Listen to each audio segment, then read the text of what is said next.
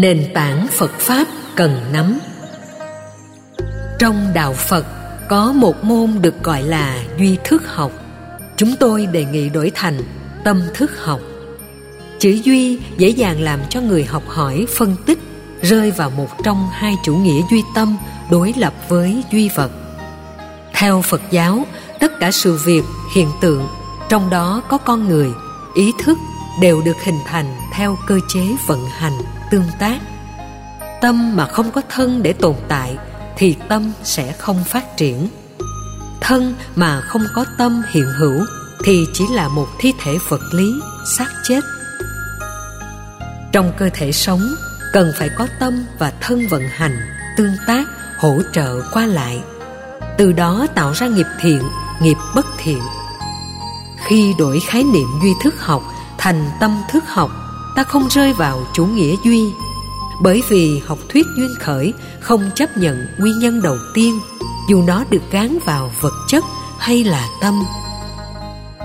Từ quan niệm này, ta thấy tâm thức học là một ngành học để giúp phân tích sự vận hành của tâm, các động lực tốt và xấu, tiêu cực và tích cực. Để theo đó ta làm chủ khi đã làm chủ được tâm, thì hành động, lời nói, việc làm chắc chắn đi vào quỹ đạo của an vui và hạnh phúc. Cần phải nêu ra những thắc mắc về các phương diện của tâm, cách ứng dụng hành trì như thế nào, nếu không sở học làm sao thấu đáo. Theo tổ diệu hiệp, sở học về tâm, tức là phân tích sự vận hành của tâm, là một nhu cầu không thể thiếu đối với các hành giả tu học phật. Nội dung thứ hai, từ lời dạy này có thể rút ra, khi tu học phật, ta phải dùng tâm phân tích để thấy rõ đâu là chánh tính, đâu là mê tín, đâu là đường nên đi, đâu là đường ta phải đặt vấn đề. Một trong năm đặc điểm giáo pháp của đức phật là đến để mà thấy, khác hẳn với các tôn giáo khác là đến để mà tin.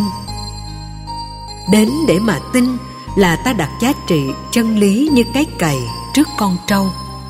Mọi biện giải và lý luận kéo theo sau chỉ là sự minh họa cho chân lý tiền đề, vốn không hề có sự thay đổi. Chính vì thế, niềm tin mê tín của các tôn giáo nhất thần và đa thần trong lịch sử tư tưởng của nhân loại rất nhiều thậm chí mang lại nỗi khổ niềm đau cho con người không ít. Theo lời phật dạy, chúng ta đến với đạo phật bằng sự hiểu biết để thấy rõ đâu là nhân, đâu là quả, đâu là duyên tác dụng giữa nhân và quả để tạo ra giá trị chân như.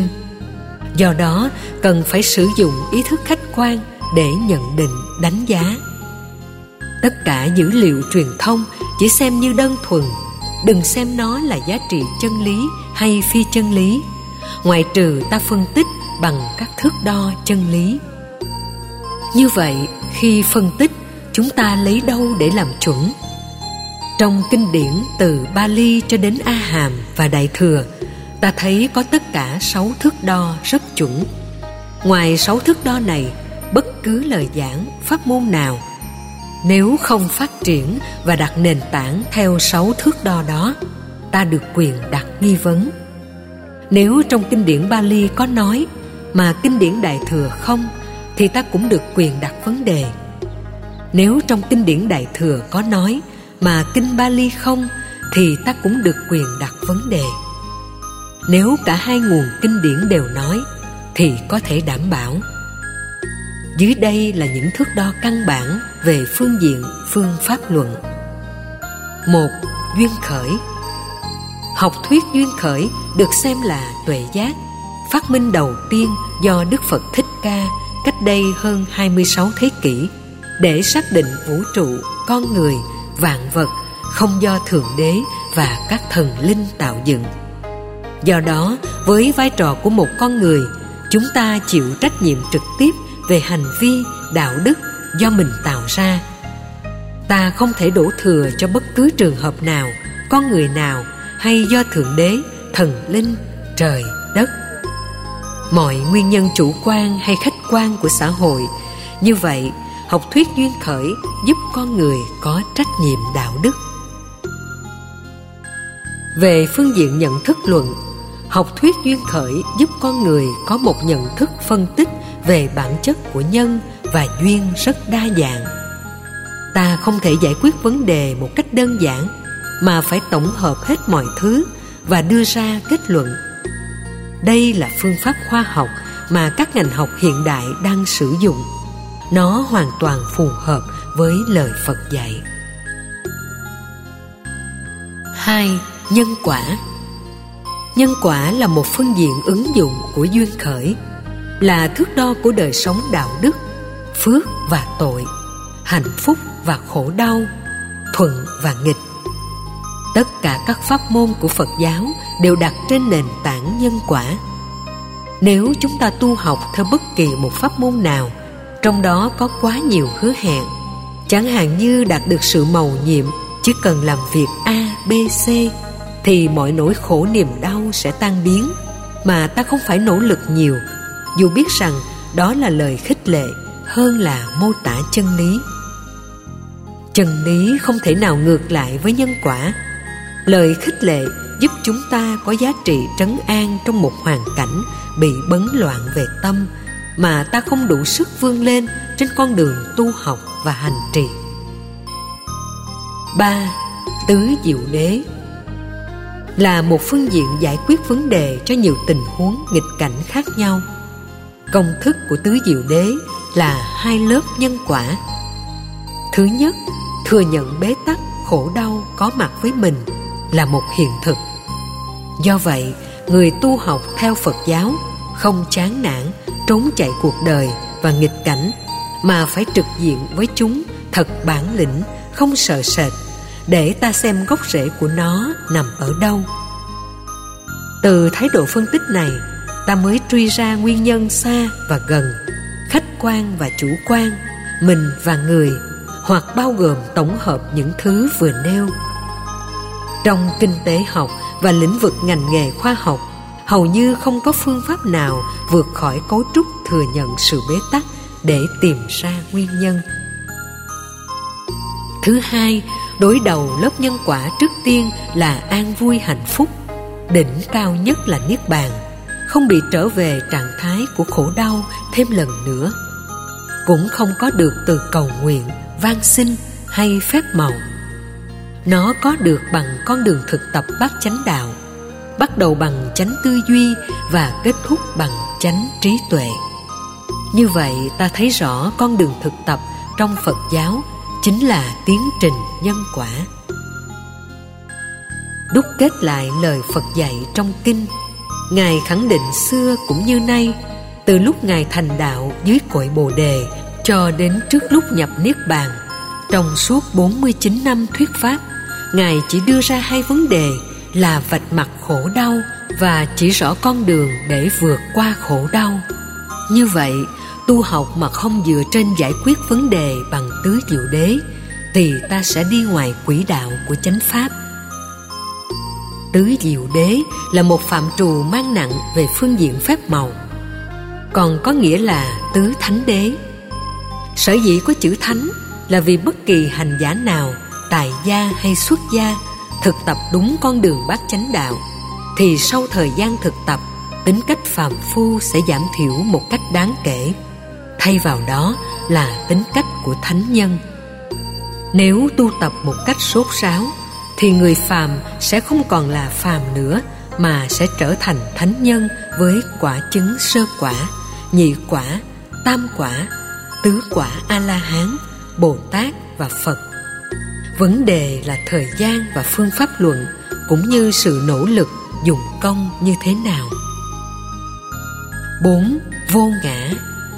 Nếu pháp môn nào cho rằng tự ngã là thật, được xem bằng với danh xưng do cha mẹ đặt trên thân thể vật lý 36 thể trượt được cấu tạo bởi nguyên lý chất rắn, chất nhiệt, chất lỏng, không khí hoặc dòng cảm xúc, ý niệm quán, tâm tư và nhận thức phân biệt là tôi và cái tôi đó bị lệ thuộc vào một trong năm yếu tố hay cả năm yếu tố thì người đó đang đi trên đường tà. Khi hiểu được vô ngã về phương diện nhận thức luận đối diện với già bệnh chết và những thiên tai hành giả vẫn thản nhiên hoan hỷ chấp nhận không có những phản ứng trỗi dậy dẫn đến những nỗi đau hay sự tàn phá cõi tâm. Người như thế được xem là hiểu được vô ngã. Về phương diện tâm lý học người hiểu được vô ngã sẽ có thái độ khiêm hạ từ tốn không cống cao ngã mạng, không cho mình là trung tâm của vũ trụ chỉ xem mình là bộ phận cơ cấu tập thể của sự sống. Trong đó có rất nhiều người và mỗi người đóng chức năng khác nhau. Ta có thể là thầy của thiên hạ về sở trường tốt nhất của mình, nhưng cũng là học trò của thiên hạ về hàng trăm lĩnh vực khác. Bằng tinh thần như thế, việc tu học cần phải tinh tấn vươn lên và sẽ không bao giờ cảm giác rằng mình đã tu học đủ, trọn vẹn mà không cần tìm kiếm để học hỏi thêm. Vì thế, thước đo này sẽ giúp ta không mê tín vào cái tôi, để không rơi vào chủ nghĩa ngã si, ngã kiến, ngã mạn không có thần tượng cái tôi là trên hết, để trở nên khiêm hạ, hòa nhã, kính trên, nhường dưới và dung thông trong mọi phương diện đối tác. Năm, vô thường là dòng chảy của thời gian, lúc đầu tạm gọi là quá khứ. Kế tiếp là hiện tại và những gì chưa diễn ra là tương lai. Tương lai dần dà trở thành hiện tại. Hiện tại tức tốc trôi qua, trở thành quá khứ. Cứ như thế, dòng chảy không bao giờ có sự dừng. Một vũ trụ tồn tại, phát triển, hoại diệt được gọi là sinh, trụ, dị, diệt sự hình thành lên chúng gọi là thành trụ hoại không. Mỗi chúng sanh có bốn giai đoạn, sinh già bệnh chết. Thời gian gồm có bốn mùa, xuân, hạ, thu, đông. Mỗi mùa có ba tháng, ngắn hơn có ngày và đêm. Sự vận hành đó luôn trôi chảy và cách tiếp nối không dừng như thế, khi đối diện với già bệnh chết, ta thấy đó là một quy luật tự nhiên, không có thần linh hay đấng tối cao nào cưỡng lại được. Không thể kháng lại, không phủ định mà phải thuận theo để chuyển hóa tâm thức. Không để cho nỗi khổ niềm đau bám trên sự chấp trước này. Nhờ vậy hành giả được thông dong tự tại tất cả các pháp môn và kinh điển của phật giáo đại thừa đều là sự phát triển về lĩnh vực nào đó trên năm thước đo vừa nêu. Không có pháp môn nào vượt ra khỏi năm thước đo này. Có thể bằng những ngôn ngữ khác, nhưng nội dung chỉ là một. Có thể quá chi tiết và ấn tượng, rộng rãi, mang tính thuyết phục hơn, giống như một tác phẩm văn học thời hiện đại. Nhưng tất cả đều trên nền tảng của năm thước đo đó. Như vậy, khi ta học thấu đáo, nên lấy năm thước đo này ra để làm chuẩn, thì không bao giờ sợ chủ nghĩa thần tượng về một ai làm cho mình có thể mê tín dị đoan. Thà ta chấp nhận sự khó khăn về nhân quả để nỗ lực tự tu, tự học, có mặt từ ban đầu, ta sẽ trở thành người thành công được mấy mươi phần trăm nếu ta nghe theo những lời hứa hẹn, chẳng khác gì ăn bánh vẽ, chỉ hấp dẫn giai đoạn đầu, nhưng nó vô vị trong tiến trình đi, không có kết quả gì ở điểm cuối.